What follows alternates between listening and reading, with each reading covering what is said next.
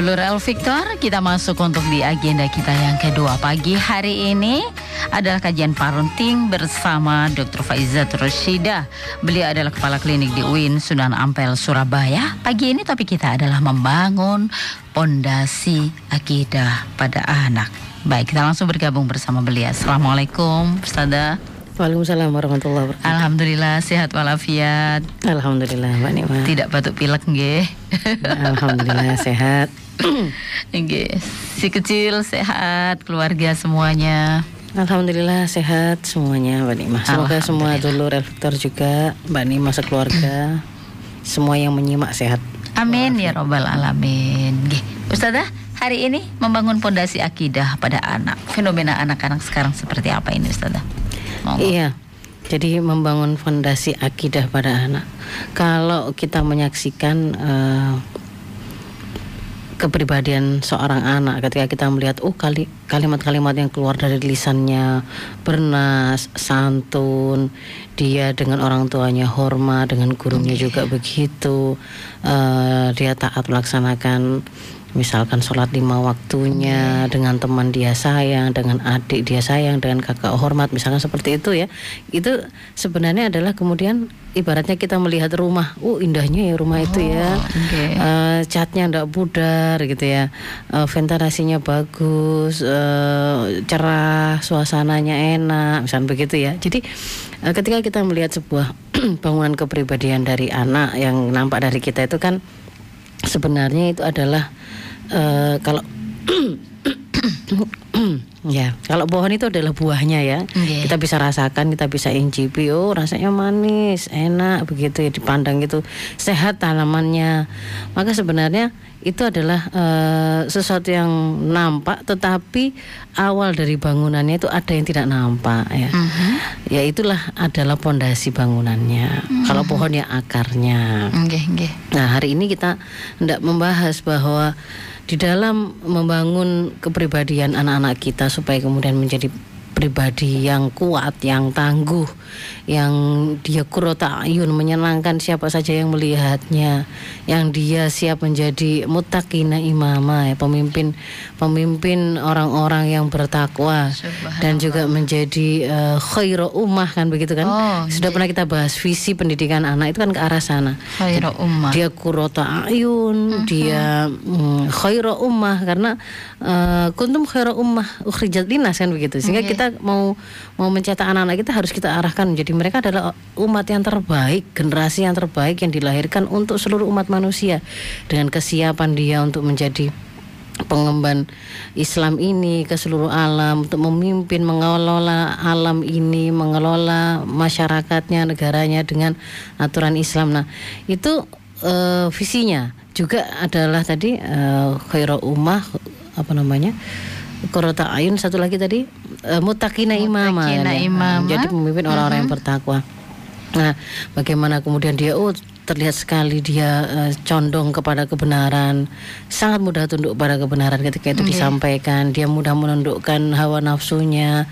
Dia menjadi orang-orang yang senantiasa eh, menjadikan hidupnya ini itu berorientasi atau bervisi akhirat, ingin me- me- membuat orang-orang di sekitarnya itu mendapatkan kemanfaatan lebih banyak dari dirinya. Nah, ini bangunan kepribadian seperti itu hanya akan bisa kita dapatkan kalau kemudian fondasinya memang benar dan kuat. Sama seperti rumah. Ketika kita menginginkan rumah itu tidak mudah roboh membangun tembok-temboknya sebelum kita menegakkan eh, apa mem- membuat atapnya atau bahkan melakukan menghias-hias eh, yang lain-lain yang sifatnya mungkin aksesoris atau tambahan untuk mengindahkan. Maka kita harus pastikan kita sudah membangun pondasi rumah itu dengan pondasi yang lurus yang kokoh kan begitu. Karena kalau kemudian misalkan pondasinya miring ya rumahnya akan miring. Kalau pondasinya rapuh ya rumah itu akan mudah ambruk kan begitu.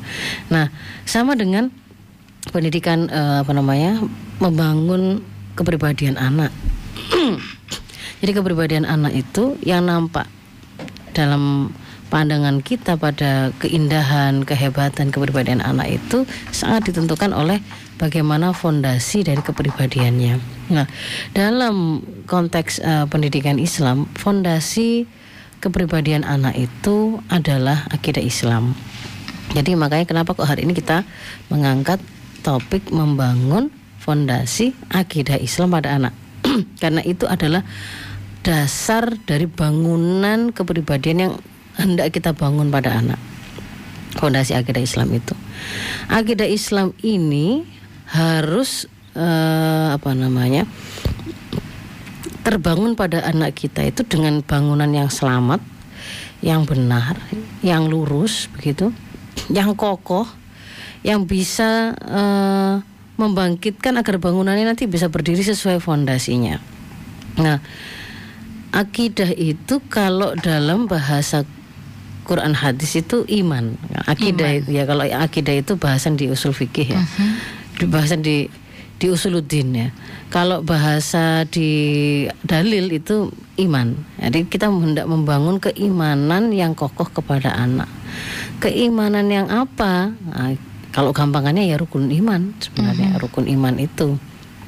Kita mengenal ada iman kepada Allah. Nanti harus sampai pada tataran mengantarkan keimanan kepada Allah itu memiliki sifat-sifat dan karakter yang bagaimana yang kemudian akan berpengaruh kepada bagaimana anak itu nanti akan memiliki karakter tertentu. Apakah dia menjadi anak yang takut mati takut resiko takut eh, terluka ya misalnya begitu mudah menyerah itu juga karena pengaruh dari akidah tadi karena pengaruh dari keyakinan dia kepada Allah tadi iman kepada Allah itu yang seperti apa. Iman kepada eh, Alkitab atau Al-Quran, iman kepada Rasulullah sebagai pembawa Al-Quran, iman kepada malaikat malaikat Allah, iman kepada hari akhir ya, termasuk di dalamnya surga dan neraka, termasuk di dalamnya adalah eh, adab-adab Allah yang diberikan kepada para ahli neraka. Dan termasuk di dalamnya adalah kenikmatan-kenikmatan yang diberikan oleh Allah di dalam surga kepada orang-orang yang diridhoinya. Dan juga iman kepada qada dan qadar. Jadi akidah Islam ini kalau secara berdefinisi ada tasdiqul jazim mutabik lil waqi an dalilin. Sebuah pembenaran yang sifatnya pasti. Pembenaran tasdik ya. Jadi dia itu melakukan sebuah proses membenarkan. Jadi akidah itu tidak didogmakan, tidak tidak di bukan orang lain yang meyakini lalu ditransfer ditransfer keyakinan itu di apa tinggal diserahkan gitu ndak sehingga proses yang di, di harus dijalani oleh anak ketika dia hendak kita bangunkan akidahnya maka dia harus sampai pada tataran dia sendiri yang kemudian membenarkan. Kayak begini mbak Nima. Oke. namanya meyakinkan orang itu. Contohnya yang gampang itu misalkan pe- pesulap ya. Ingat ya kalau pesulap itu kan biasanya kalau dia mau meyakinkan saya mengadakan sesuatu dari tidak ada. Yaitu mengadakan misalnya singa dari dari apa sangkar. Eh sok sangkar sarang eh kerangkeng. Masa singa di sarang ya? Eh, di- betul ya sarangnya jadi kalau di sebuah kerangkeng itu mulanya kosong lalu saya akan munculkan singa di situ kan. Para pesulap itu kan kemudian dia akan memanggil itu siapa? Si penonton penonton itu. Coba dilihat. Kosong kan? Kosong kan? Kosong kan? Iya, Nah, gitu kan ya? Nah, kosong. Setelah kemudian dipastikan itu oh dibuktikan oleh yang melihat itu oh iya kosong. Kemudian ditutup sebentar cet, ada. Nah kemudian disuruh melihat lagi kan ada ada ya. Jadi orang itu ketika kemudian diajak membuktikan sendiri maka ketika dia teryakinkan dia akan membenarkan. Kan begitu kan ya? Dia akan membenarkan. Nah proses tasdik sampai al jazim pembenaran yang sifatnya pasti nggak pakai ada keraguan sedikit pun bahwa memang ada Allah. Memang Allah lah pencipta saya, ibu saya, bapak saya, alam semesta ini semua yang ada di dunia ini. Sak udara-udaranya, sak suhu-suhunya, sak awan-awannya, semuanya itu memang ada Allah. Meskipun saya tidak bisa lihat Allah. Kan begitu kan ya. Anak ini bagaimana kita ajari untuk sampai bisa membenarkan memang ada Allah. Dan Allah itu supaya dia bisa jadi sandaran segala alam semesta ini semua berarti dia harus ada lebih dulu daripada ini semua. Mhm. Kalau supaya dia itu harus ada lebih dulu dari semuanya ini padahal kalau diruntut runtut runtut sampai manusia saja misalkan ada yang namanya Nabi Adam. Mhm. Berarti dia harus lebih dulu daripada Nabi Adam. Iya. Ya. Dia harus lebih dulu dari misalkan kemudian dia pernah dapat informasi ada dulu hewan-hewan besar namanya dinosaurus. Berarti dia harus lebih dulu dari dinosaurus kan begitu. Hingga akhirnya harus sampai pada kesimpulan Allah yang menjadi sandaran segala sesuatu ini ada. Dia harus tidak berawal Dan kan begitu dan tidak berakhir kan begitu. Dia itu pokoknya lebih dulu ada dari siapa pun, dia selalu ada dan nanti ketika semua itu kemudian satu persatu mati, punah, hilang, lenyap, dia harus tetap ada. Abadi. Dia tetap abadi. Kalau kemudian dia hilang nggak bisa jadi sandaran kan begitu.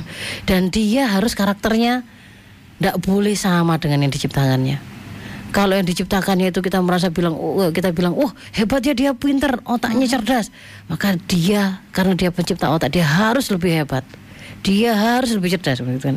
Kalau kita kemudian merasa takjub dengan kekuatan otot seorang siapa gitu ya, bisa bisa narik truk jejer-jejer 10 misalkan begitu, maka yang bikin otot itu pasti lebih kuat Otot itu pasti, pasti lebih kuat. Kalau kita pernah mendengar ada kisah Nabi Sulaiman, dia bahkan bisa mengendalikan angin, gitu kan ya. Dia bahkan bisa nyuruh jin, Mhm. makhluk yang nggak kelihatan.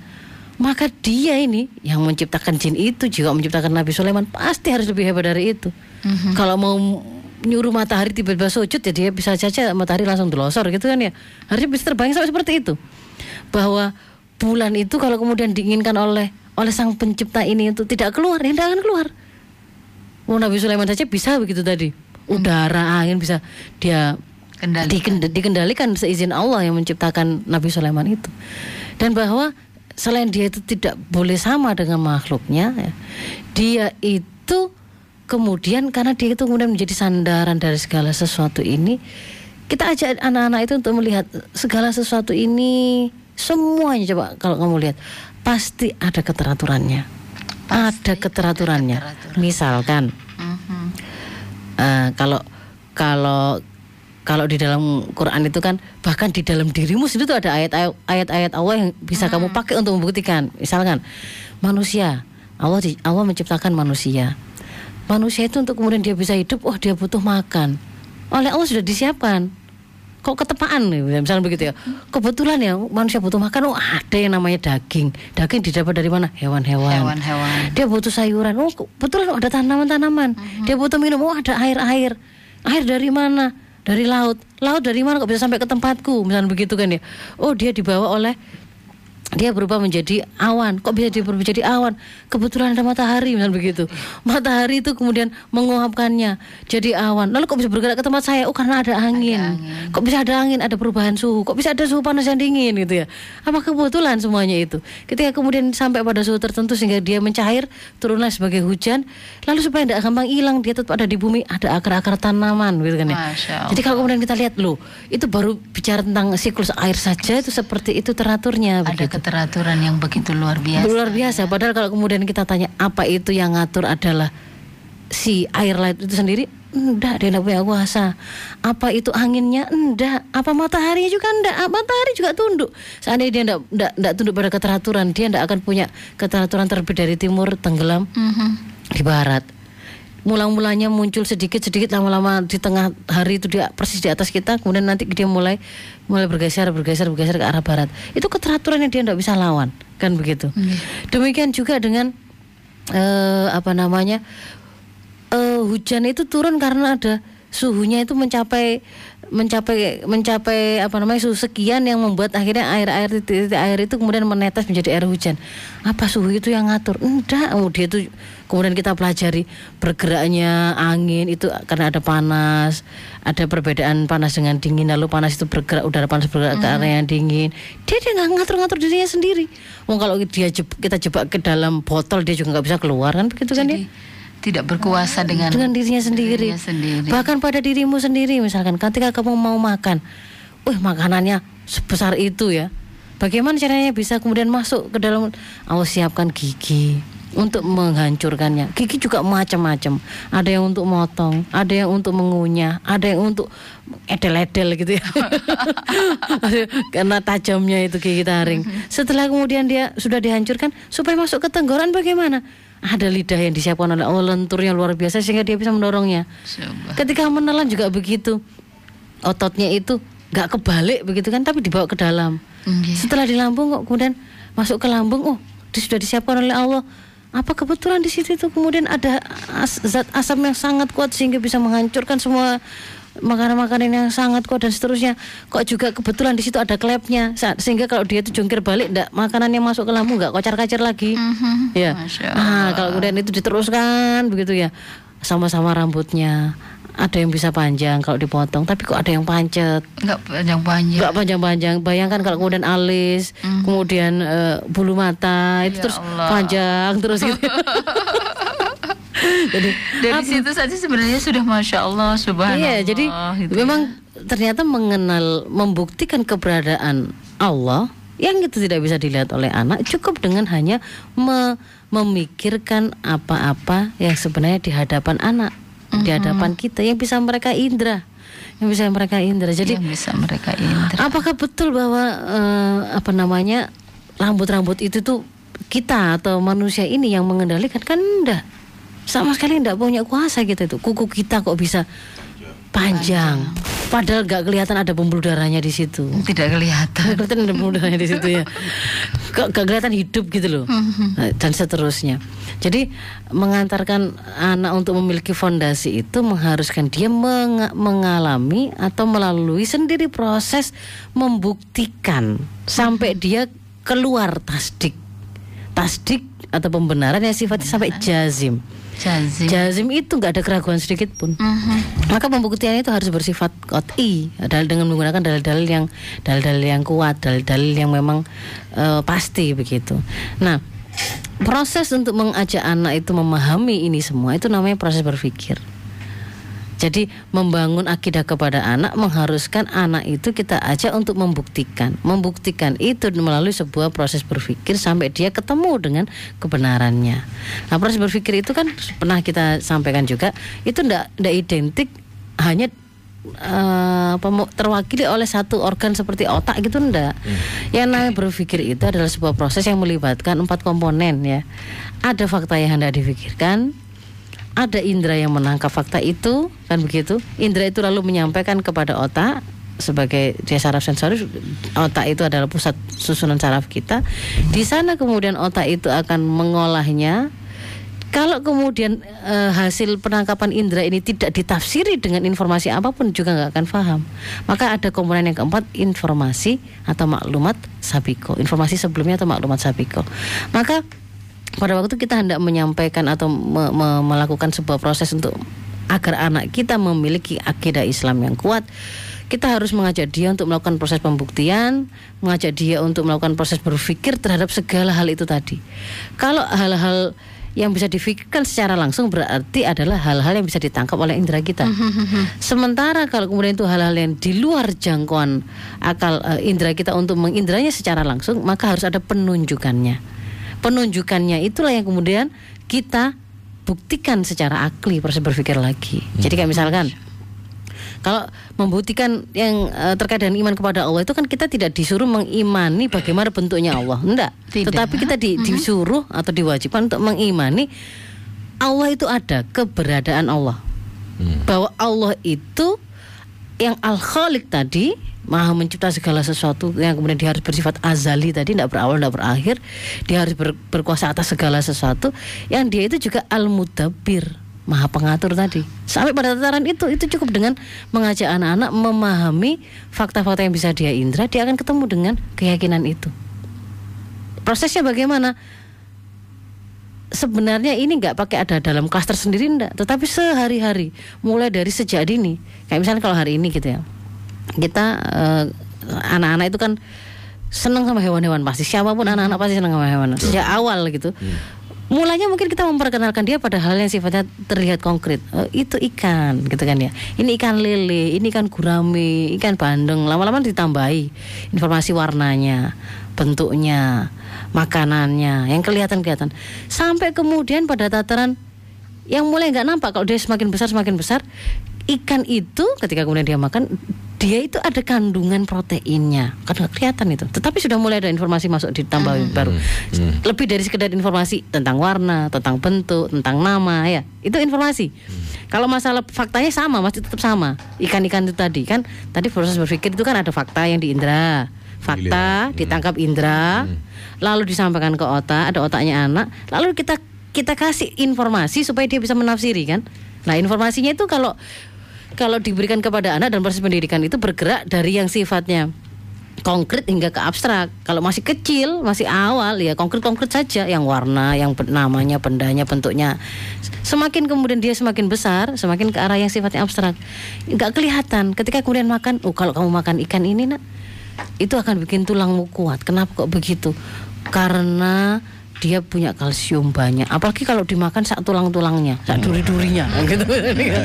Oh oh, dikenakan kalsium tapi yang kelihatan tak duri. Ya yang kelihatan duri tapi dikenalkan informasi tentang kalsium. Di, di yang dia lihat itu daging ikan tapi dikenalkan ada namanya protein. Dikenalkan dengan proses yang akan membuat kalau masuk ke tubuh saya saya akan bisa tumbuh dengan sehat. Itu mulai abstrak itu sampai kemudian kok bisa ada pengaturan kalau protein masuk ke tubuh kita kemudian dicerna itu ada enzimnya begini. Itu padahal bukan bukan saya ya yang menentukan ya. Bukan ibu saya yang bikin begitu. Siapa itu? Allah. Kan? Ada kaitannya ke sana. Sampai keteraturan itu ternyata di belakangnya adalah ada Allah. Maka itu akan mengantarkan dia sampai pada kesimpulan Allah al khaliq ini juga al mutabbir ini ke depannya itu akan mengantarkan anak memiliki keyakinan aturan terbaik itu pasti yang tahu adalah Allah untuk segala hal. Mhm. Nggak sekedar masalah yang sifatnya konkret seperti ini tadi loh ya, masalah ikan, masalah makanan. Tapi sampai pada nanti kalau saya mau bergaul, aturan mana yang mau saya ikuti? Aturan Allah terbaik. LGBT itu hak asasi, Iya. at- kebaikan atau itu keburukan.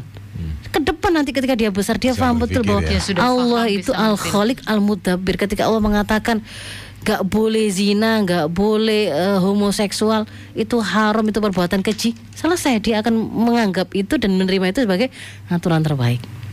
Itu pengaruhnya seperti itu. Jadi Pengaruhnya nanti bahwa fondasi ini tuh dalam memutuskan itu sampai sudah seperti sampai itu. seperti Mm-mm. itu. ya. Termasuk ketika kemudian kita kita me- mentransfer eh, keyakinan bahwa Allah itu memiliki sifat-sifat Maha melihat, maha mematikan, maha menghidupkan, maha pemberi rizki kan begitu kan ya, maha membentuk segala sesuatu.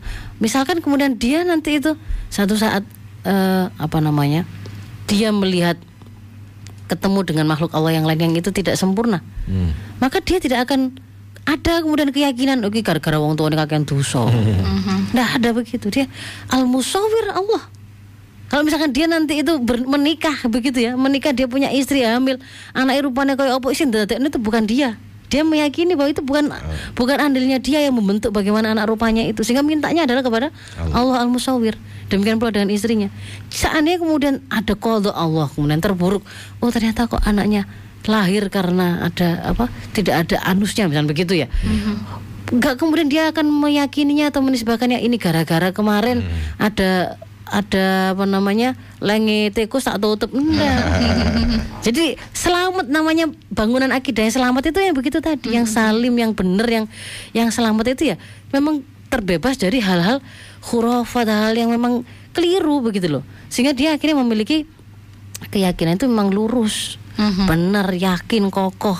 Ketika dia meyakini Allah ar-Razik pada saat dia harus membela kebenaran dan ternyata ternyata apa namanya eh, taruhannya adalah dia mungkin kehilangan pekerjaannya saat itu maka dia meyakini rizkinya bukan dari jalan pekerjaannya itu bukan dari atasannya Ketika penanaman pondasi ini sudah ditanamkan berarti sampai kapan pun sampai kapan pun seorang hamba ini di mana pun dalam kondisi apa pun tetap Iya. aman ya Ustaz. Eh, iya dan jangan dikira proses ini itu terus hanya pada anak itu maksudnya terjadinya proses menemukan akhir ini ada pada anak. Bisa jadi orang tua gitu ya. Ternyata dia belum ketemu dengan akhirnya Iya. ini. Hmm. Itu yang kemudian ternyata rame-rame hari ini baru hijrah karena baru paham. saya baru menemukan hidup saya. ternyata saya itu diciptakan oleh Allah loh ternyata gitu. Baru- tak kira baik metu karepe dhewe toko ibuke gitu ya. Ternyata diciptakan oleh Ketika diciptakan oleh Allah ternyata ada konsekuensinya, baru paham. Ya, ya. Hidupnya itu ada tujuannya, ada maksudnya loh. Ada kefahaman. Nah, jadi ketika seseorang itu kemudian kalau anak ini akidahnya itu kemudian benar, sudah terbangun dengan benar, begitu ya. Rukun iman itu sampai sudah terbangun pada anak, mestinya dia itu bisa menjawab tiga pertanyaan dasar tentang dirinya dan alam semesta ini, yaitu dari mana saya dan alam semesta ini, untuk apa saya ada, setelah ini saya mau ke mana, alam semesta ini mau ke mana. Kalau dia belum bisa jawab itu dia memang tidak bisa, berarti dia belum terjawab, belum terbangun akidah Islam pada dirinya dengan benar dan kuat. Oke. Iya, kalau memang dia belum bisa jawab itu. Dan eh, apa namanya? Jangan dikira itu mas pasti sudah terjawab ketika orang itu tumbuh dewasa. Enggak, enggak otomatis. Ketika seorang dewasa gitu ya, dia masih enggak tahu kenapa sih kok saya itu harus tiap hari bangun tidur pagi-pagi berangkat kerja. Masih bertanya tentang itu. Mhm. Berarti ada yang belum terjawab pada dirinya. Hmm. Adalah untuk apa kamu hidup? Untuk apa? Untuk apa kamu hidup? Lah, untuk apa kamu hidup itu hanya akan bisa terjawab kalau dia itu sudah bisa menjawab dan menemukan jati dirinya. Kamu itu dari mana? Kamu itu siapa? Kan begitu. Mhm. Nah, kamu, Pertanyaan itu ya. nah, kamu itu siapa? Itu pasti akan mengantarkan dia harus menemukan Allah sebagai sumber atau awal dari segala sesuatu termasuk dirinya. Loh, itu ternyata Iya, sampai seperti itu begitu loh ya. Iya. Bangunan akidah Islam ini. Padahal proses kita mengajarkan anak-anak tentang akidah ini tuh sifatnya itu eh ya kayak mungkin kalau orang orang yang tidak tahu dikiranya itu remeh saja. Kita ketemu sama ah, Mbak Nima biasanya kalau forum parenting ini biasanya nyetelkan lagunya si Sulis itu loh yang saya bilang bagus ini untuk ngajarkan anak-anak. Iya. Saya Si- carikan Ustaz. siapa yang menciptakan Iya. adik yang lucu bagimu ya? Anak itu sudah kita ajari dia bisa lihat adik bayi. Adik bayinya jawaban lucu. Ya. adik bayinya lucu kan gitu kan ya? Dia juga bisa sudah kita kenalkan tentang hal yang konkret lain ada orang yang lebih besar dari dia kakaknya. Di dalam ketika kita bernyanyi ketika dia lihat adik bayi kita sampaikan siapa yang menciptakan adik bayi yang lucu bagimu? Siapa? Gitu kan ya? Siapa yang menciptakan kakak yang sayang padamu siapa yang menciptakan ayah dan ibumu siapa yang menciptakan dirimu coba itu itu kalau saya kalimatnya bisa eh, apa teksnya liriknya itu saya ganti sampai Sampai notok. sepanjang jalan itu misalnya dari kampus itu ya sampai gitu loh karena bisa pohon Bisa. bisa, apa saja Jadi gitu bisa berkembang sampai bisa iya. ke mana-mana. siapa yang ya. menciptakan mata untuk yang bisa melihat Mhm. telinga bisa mendengar perut bisa anu mulut bisa mengunyah itu jadi dia oh kayak ngeraba-ngeraba sendiri setiap kalimat yang saya sampaikan siapa yang menciptakan telinga telinga hafid bisa mendengar Iya mendengar gitu kan ya dia membayangkan gigi yang bisa mengunyah oh dia gini-gini gitu kan ya Dan semuanya apa pun yang bisa dia lihat dia dengar dia raba oh ternyata bisa mengantarkan dia kepada penciptanya gitu. Ini pada anak ya Ustazah ya. Iya. Belum perbincangan bagaimana membangun pondasi akidah pada orang tua gitu ya. bangun mestinya bangun pondasi namanya pondasi itu harusnya itu awal ya Iya sejak Ya, awal. Nah, ini, tapi ini sudah kadung berdiri. kelewat. sudah kelewat, sudah berdiri, Ya. Tapi pondasinya kelewat. Nah, Akhirnya biasanya- ada persoalan-persoalan begitu, Mm-mm. kemudian itu tadi rapuh. rapuh biasanya kemudian sudah ada goncangan di situ Goncangan mungkin sudah ada sisi rumahnya yang sudah ambruk ya. Aha. dia depresi Kalau sudah terlanjur ngenten ya, lah tetap harus dibangun sejak awal lagi memang. Jadi harus membangun kembali. Bangunan itu berawal dari akidahnya, fondasinya. Dan fondasi itu saya, saya sudah sampaikan, akidah itu bukan bukan ditransfer tadi gitu loh. Saya Bukan yang dogma ya. Bukan dogma. Saya yang meyakini Allah itu ada yang menciptakan saya terus otomatis anak saya tak kasih tahu Allah yang menciptakan kamu tok gitu tanpa dia melalui proses berpikir membuktikan sendiri tidak bisa. Namanya makanya tadi itu kan untuk untuk bisa sampai tas tasdik gitu kan ya. Saya, dia membenarkan oh iya memang saya itu diciptakan oleh Allah. Dia harus melakukan proses pembuktian. Pembuktian itu adalah dengan proses berpikir. Tadi kemudian saya sampaikan berpikir itu melibatkan empat komponen. Ada fakta yang difikirkan, ada indera yang menangkap fakta itu, ada otaknya dia yang sehat, lalu ada yang yang sangat penting informasi yang kita berikan. Hmm. Kalau dia di Jarno nggak dikasih tahu, meskipun dia lihat bintang, meskipun dia lihat bulan, Tidak meskipun dia lihat apa pun, ya. nggak ada tafsir apa pun, Tafsir pemahaman apa pun kan terbangun pada banyak yang dirinya. seperti itu Ustazah artinya pelajaran akidah itu sudah sering kita dapatkan pada saat kecil entah itu di madrasah ataupun di SD itu Nah, hafal sudah lah, itu kan- tapi sudah ber- tapi berhenti sampai di situ kemudian Betul. tidak ada follow up di rumah tidak ada kemudian kelanjutan yang lain jadi hanya sampai di situ saja Jadi bukan eh, membangun akidah ini sampai pa- sampai dia itu tasdik ya Mbak Nikma. Jadi bukan bukan dia bisa sekedar mengulang informasi kita. Kalau sekedar mengulang informasi kita belum tentu dia paham. Rukun ini rukun iman ada berapa? Gitu kan ya misalkan rukun iman ada berapa? Mas Ilmi ada berapa? Bisa menjawab misalkan. Oh enam. Paham. Sudah benar 100 Padahal dia tidak paham pada waktu untuk bisa menjawab 6 itu Ternyata dia nyontek sama temennya Lalu sebenarnya pada saat yang sama dia tuh belum paham belum memiliki akidah Islam yang kuat itu. Karena pada waktu dia tuh sudah paham rukun iman yang pertama iman pada Allah. Allah itu siapa? Gitu kan ya. Allah itu siapa? Allah itu yang menciptakan kamu, nak. Yang menciptakan semuanya. Dia itu maha melihat, maha melihat itu berarti kayak gimana sih maha melihat itu? Contohnya ya, kalau kamu malam-malam kalau di lampu ya semua mati kamu kelihatan enggak? Enggak kelihatan. Ini kalau Allah itu ada semut kecil ya, warnanya hitam, jalan di batu yang hitam juga, di malam yang gelap nggak pakai ada lampu, Allah bisa lihat. Itu namanya maha melihat. Kamu sembunyi di bawah di balik apa namanya? Gedung. gedung, di dalam gua, Hmm. di dalam lautan, Allah tetap tahu.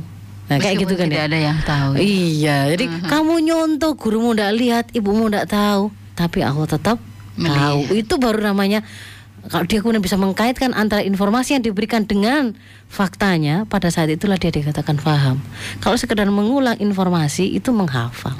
Berarti banyak kesempatan sebenarnya yang sebenarnya bisa dilakukan oleh orang tua kepada anak ya. Betul, sehari-hari. Nah, kok ada orang-orang dewasa kok belum sampai pada pemahaman ini? Ya karena dia tidak mikir begitu. loh. Dia melihat tapi dia tidak berpikir. Dia mendengar dia tidak berpikir. Lagi-lagi disinggung sama Ah. Allah ya. Amalia fikriyah itu, amalia fikriyah itu, aktivitas berpikir pada manusia itu eh, ada pemicunya, Mbak Nima. Mhm. Kayak apa? Lebih mudah terjadi pada orang itu ketika mereka mengalami goncangan. Mhm. Itu. Masalah. Ah, masalah boleh, goncangan boleh, eh, ujian, musibah boleh. Selama ini dia tidak pernah, tidak pernah ada kepikiran bertanya untuk apa saya hidup itu tidak pernah. Begitu kemudian dia sakit kanker, lalu kemudian kalau menurut perhitungan statistik kedokteran ini kira-kira kesempatan yang anda miliki itu sekitar tiga bulan, misalnya begitu. Tiga bulan ya, baru kemudian di situ kemudian dia baru mikir gitu loh, karena ada oh tiga bulan, terus tiga bulan itu kalau saya mau saya pakai apa? Baru berpikir betul. Mau saya pakai untuk jalan-jalan terus kah dengan orang-orang saya yang cintai? Mau saya pakai untuk ngicipi semua makanan-makanan yang belum pernah saya makan kah? Mau saya pakai apa begitu ya? Dia baru mikir saya harus pakai dengan apa ini, begitu kan ya? Maka kemudian dia ketika dia berpikir saya harus ngapain, saya harus melakukan apa, untuk apa saya hidup, dia akan kemudian ketemu dengan pertanyaan berikutnya. Saya itu siapa? Saya itu dari mana? Kok saya itu ada di dunia ini? Tujuannya apa? Misinya apa? Baru mikir. Baru kemudian setelah dia mikir begitu, dia baru ketemu dengan Tuhannya, ketemu dengan Allah, ketemu dengan Allah itu al khaliq al mudabbir dia menciptakan kita ada misi penciptaannya ada aturan yang diterap yang diberikan yang untuk diterapkan manusia.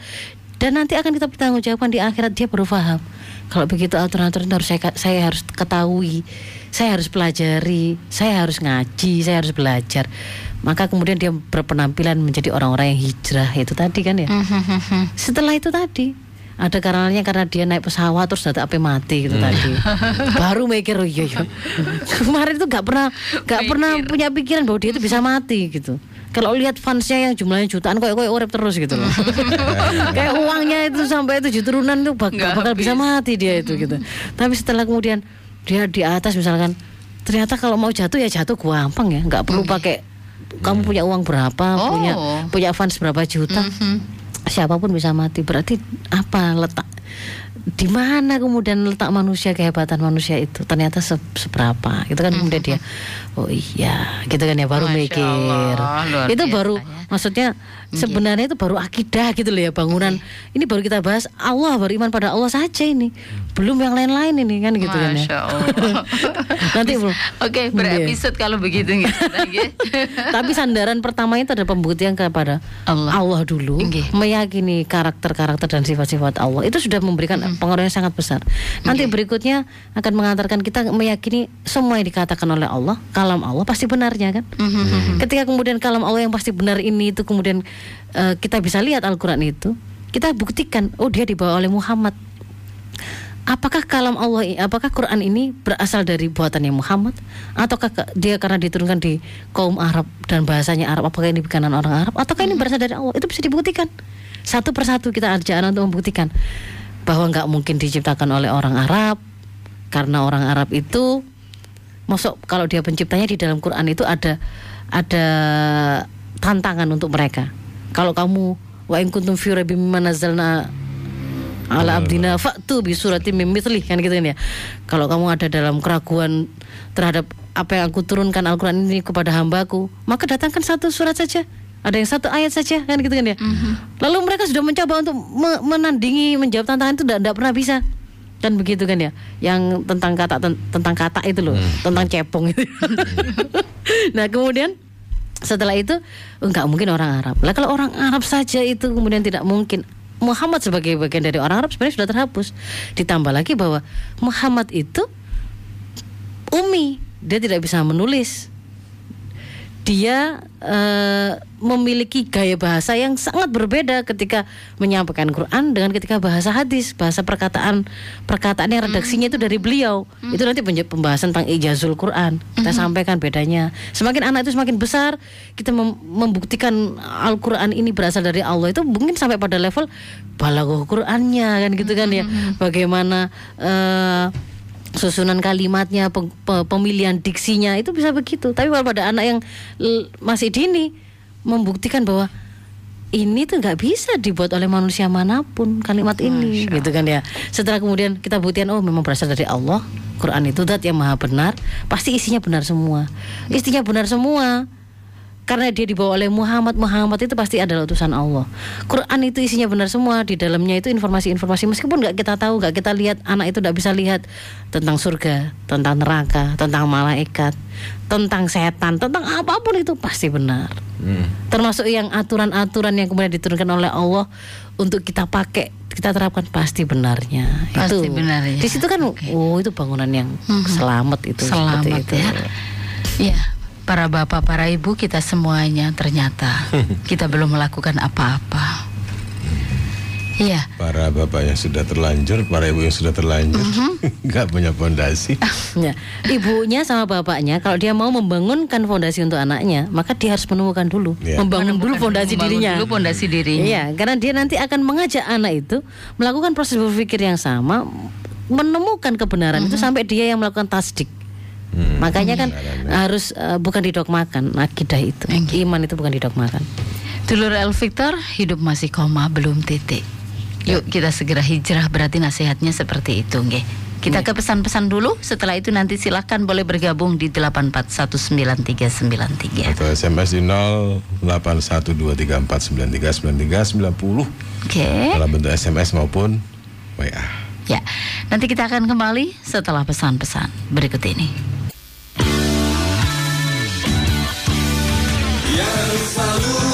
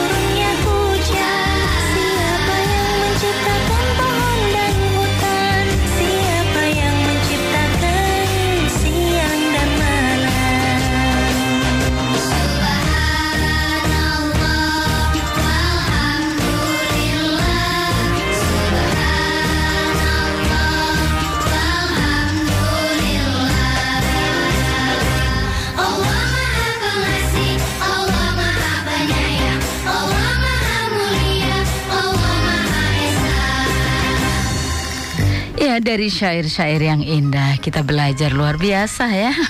Ini adalah lagu parenting. Tahu ya. Gak tahu. Iya, iya, iya, iya.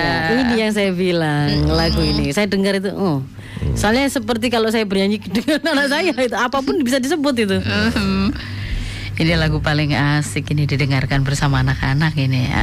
Oke. Dulur silakan yang mau bergabung silakan di 8419393. Ini ada pendengar juga yang dari Lamongan dari Karanggeneng ini dan namanya Pak Heri ini juga sangat terinspirasi dengan apa yang disampaikan oleh Ustazah Faizah pagi ini.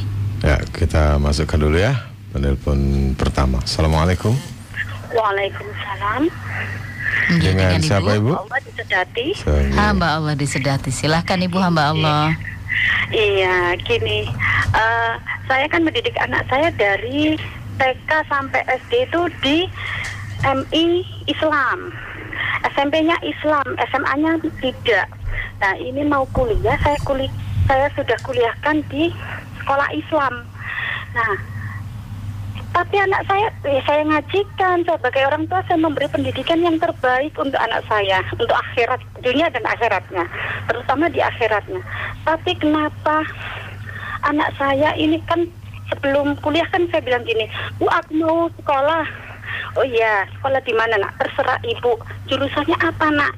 Terserah ibu. Nah, saya kan memberi di agama juga, di pendidikan agama. Nah, terus anak saya itu setengah setengah semester apa setengah perjalanan sekarang kan semester 4 dia nggak cocok dengan kuliahnya ibu kenapa kok em, apa nyekolahkan saya di Iya, Ibu baik. kenapa kok terputus. milihkan aku di situ kuliahnya kira-kira Tadi di awal tadi ada eh, satu hal yang menarik. Terserah ibu begitu ya. Itu yang Sudah- Sudah pasrah sangat- tapi iya. kemudian menyalahkan ibunya. Terserah ibu gini. Oh, ini kok dipasrahkan sama ibunya ya gitu ya. Ya. Ibunya kemudian memilihkan sebuah jurusan begitu tadi. Ya. Saya nggak tahu apakah kemudian ada komunikasi, ada perbincangan yang berbinca perbicaraan yang kemudian berlanjut. Ya, jadi Oke. gini loh, Mbak Nima. Oke. Apa namanya? Mele- meletakkan pondasi akidah ini itu Bapak Ibu, para dulur sekitar harus tahu eh, ini sesuatu yang sifatnya mendasar, bukan cabang ya. Kalau kemudian apa kemandirian anak untuk memilih jurusan, kemandiri- kemandirian anak untuk membuat sebuah rencana tentang masa depannya, itu tuh sudah bangunan cabangnya ya. Beresnya dia melaksanakan sholat lima waktu misalkan, kalimatnya kepada orang tuanya itu yang senantiasa tetap santun, emosinya terkontrol, itu adalah tampilan-tampilan ya. tampilan-tampilan sebenarnya adalah keterikatan dia kepada aturan Allah itu sebenarnya. Yang itu hanya akan bisa dengan mudah dia lakukan kalau dia itu memiliki fondasi akidah yang kuat tadi. Lah fondasi akidah ini memang untuk me- apa, menanamkannya itu butuh energi, butuh semangat, butuh ilmu, butuh wawasan, butuh pengorbanan yang tinggi, ya. butuh strategi begitu. Tapi kalau kemudian berhasil, kalau mau kalau kemudian berhasil instalasi install yang kita lakukan ini, mestinya anak itu usia 7 itu dia akil. Mhm, Mestinya akil. Anak itu usia 7 akil. Hari ini kan kita sering menemukan yang harusnya mukalaf itu ukurannya akil dan balik, iya, iya kan? Oke. Itu selalu keduluan baliknya kalau hari ini. Balik sudah, akilnya iya, belum. dia sudah haid, dia sudah mimpi basah, tapi anaknya itu masya Allah Belum akil. gak akil belas, Belas. gitu. Nah, sebenarnya kalau pakai eh, re- apa namanya stepping pendidikan yang diajarkan oleh Islam ini, kalau kemudian instalasi instalasi akidah yang kita lakukan tadi itu benar, memang sudah kita sempurnakan. Us- usia tujuh itu anak itu akil. Mhm. Sehingga kalau kemudian dia tuh mau balik umur 8 ya akil balik ketemu dia sudah. Mu- Ketemu, Mukalaf sudah, sudah siap. Jadi nggak seperti hari ini kita keponal-ponal karena anak itu balik duluan, akilnya usik lucu begitu ya, enggak suka anu plus begitu. Jadi sudah balik masih imut-imut. Iya, jadi akil dan kemudian dia memayis sehingga perjalanan berikutnya mau mensolehkan dia itu lebih mudah begitu loh. Mau mensolehkan dia itu sudah lebih mudah karena dia sudah akil tadi. Kita kan sudah memberikan fondasi kenapa kamu harus taat kepada Allah kan sudah. Ketika kemudian pada perjalanan berikutnya kita tinggal menyebut Allah itu mengajarkan begini. Allah meminta kamu begini, menyuruh kamu begini, itu kan sudah tinggal ketemu dengan fondasinya, sudah ada dasarnya tinggal ditaruh, ditaruh, ditaruh kan gitu ibaratnya. Nah, kalau kemudian di tengah perjalanan kita lihat loh, kok anak kok kadang-kadang masih marah sampai emosi nggak terkontrol ya? Kok sholatnya kok tiba-tiba ngedrop begitu? Oh, mungkin kita bisa melihat ad- apa ada di situ eh, batu bata yang susunannya kemarin kita itu agak kurang rapi, kurang lurus gitu ya, roboh ya. Kayak begitu saja tinggal membetulkan bagian yang yang yang Yang tidak rapi tidak ya. rapi tadi yang kurang kuat tadi. Tetapi bahwa bangunan itu sebenarnya sudah selamat begitu sudah benar. Tapi kalau kemudian tidak pernah kita bangunkan itu sejak awal dengan benar ya memang bangunkan sejak awal begitu. Rapuh ini ya. Iya begitu. Jadi eh, kalau memang anak itu sudah terbangun a- apa namanya akidah ini dengan bagus, proses berikutnya kan ini bangunan sudah terbangun, kita tinggal mengokohkannya. Berikutnya nanti sudah kita bangun, kita bangunkan bangunan di atasnya, kita indahkan. Proses pembangunan, pembentukan kepribadian anak itu begitu, membangun fondasinya, lalu bangun bangunan di atasnya, lalu kokohkan, lalu indahkan. Gitu sebenarnya. Nah, jangan sibuk dengan hal yang sifat itu mengindahkan ketika kita belum membangun bangunannya. Ketika kita belum memastikan kokoh fondasinya. Nah, eh, jadi kalimat-kalimat tadi kan saya tuh sudah sekolahkan anak saya ke sekolah Islam sejak SD, TK. Sebenarnya begini, kunci anak itu ketika usia dini bahkan dia tuh tidak wajib sekolah keluar begitu tetapi dia wajib mendapatkan pendidikan dari orang tuanya dan mendapatkan apa namanya sentuhan untuk menemukan akidah itu dari orang tuanya yang bangunan akidahnya yang kuat yang selamat yang tadi syaratnya orang tua yang harus duluan. Orang tuanya. harus duluan. Jadi justru nggak sekolah itu malah nggak apa-apa usia dini itu gitu loh. Ibaratnya itu begitu kalau ekstrimnya itu. Mau diajarin sendiri di rumah pakai pakai istilah sekarang dikasih nama homeschooling nggak apa-apa begitu loh kita yang ngajari dia berarti yang sifatnya mulai dari yang sifatnya motorik yang belajar gunting belajar nyopek itu kita di rumah bisa nggak harus dengan, dengan gurunya. Malah bisa jadi de- dia di sekolah mungkin tidak terlalu optimal bisa jadi transfer itu tadi. kayak kita instalasi akidah tadi. Itu kalau dengan ibunya dengan bapaknya itu apa pun itu bisa jadi batu bata yang akan kita gunakan untuk mengokohkan bangunan akidahnya. Be- Belum tentu di, di sekolahnya begitu, begitu. Jadi jangan pakai ukuran saya sudah sekolahkan itu di mulai TK, mulai PAUD Islam, ya, begitu ya. Itu tidak di- bukan ukurannya, ukuran jangan jadikan gitu ya. ukurannya. Yang akan bisa kita jadikan indikator itu adalah kita bisa lihat bangunannya itu, oh ternyata kok dia masih nggak mandiri ya, kok sholatnya masih bolong-bolong ya. Itu berarti ada bangunan yang rapuh. Kita telusur lagi ke belakang, ke bawah. Dia sebenarnya ngerti nggak ya hidupnya itu untuk apa? Mhm. Kenapa kok dia harus taat kepada nasihatnya ibunya bapaknya? Berarti yang action ini adalah orang tuanya, Iya. bukan orang tuanya kemudian WA gurunya.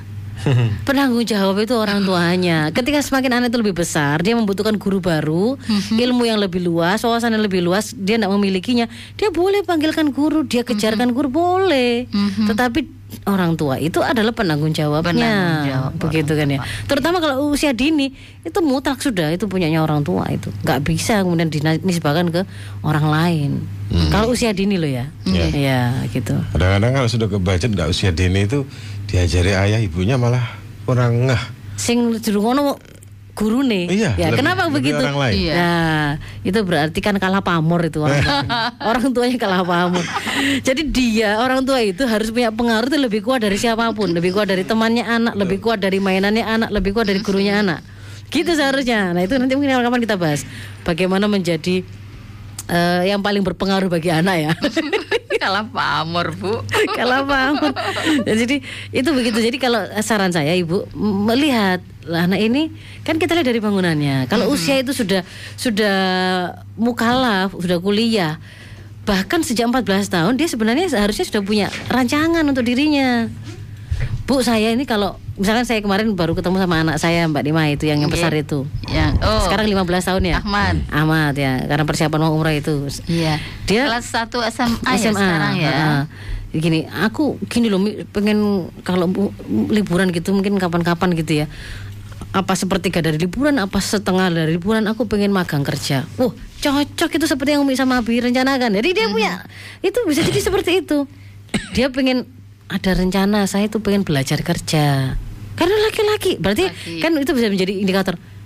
Berarti seperti yang saya harapkan yang selalu saya tanamkan bahwa kamu itu laki-laki ketika mau mayis ketika ketika akil balik mukalaf seharusnya kamu itu sudah minimal tuh mandiri kalau kemudian dia belum mandiri kamu harus sudah belajar untuk menjadi orang mandiri karena kamu nanti memiliki tanggung jawab memberi nafkah berarti harus sudah belajar mencari nafkah belajar lah kalau memang masih ada orang tua yang menanggung Karena- tapi belajar tuh harus tapi ini nanti ada kemandirian untuk membuat rencana itu berarti sudah bagus itu Laki-laki. Heeh, termasuk sekolah. Kalau saya tuh pengen sekolah di sini, di sini, di sini. Sebenarnya kalau kuliah itu saya kira ya sudah punya itu anak itu keinginan seharusnya. Kalau dia punya punya tatanan rencana tentang masa depannya. Anak di usia segitu sudah matang Ustazah Sudah. untuk kuliah ke kuliah ke sini ke sini. Sudah, Tapi bahwa- ada satu sisi yang kemudian masih imut-imut gitu loh. Ba- enggak gitu ya, bahwa kemudian dia satu sisi itu eh, meng- menghormati dan apa namanya menghargai orang tuanya keputusan apa pun diberikan orang tuanya itu dia akan dia akan taati su- supaya itu memudahkan orang tuanya tetap tersampaikan tetapi se- seandainya seandainya diizinkan saya ingin saya ingin misalkan kuliah teknik industri ke mana ke Bandung Mhm.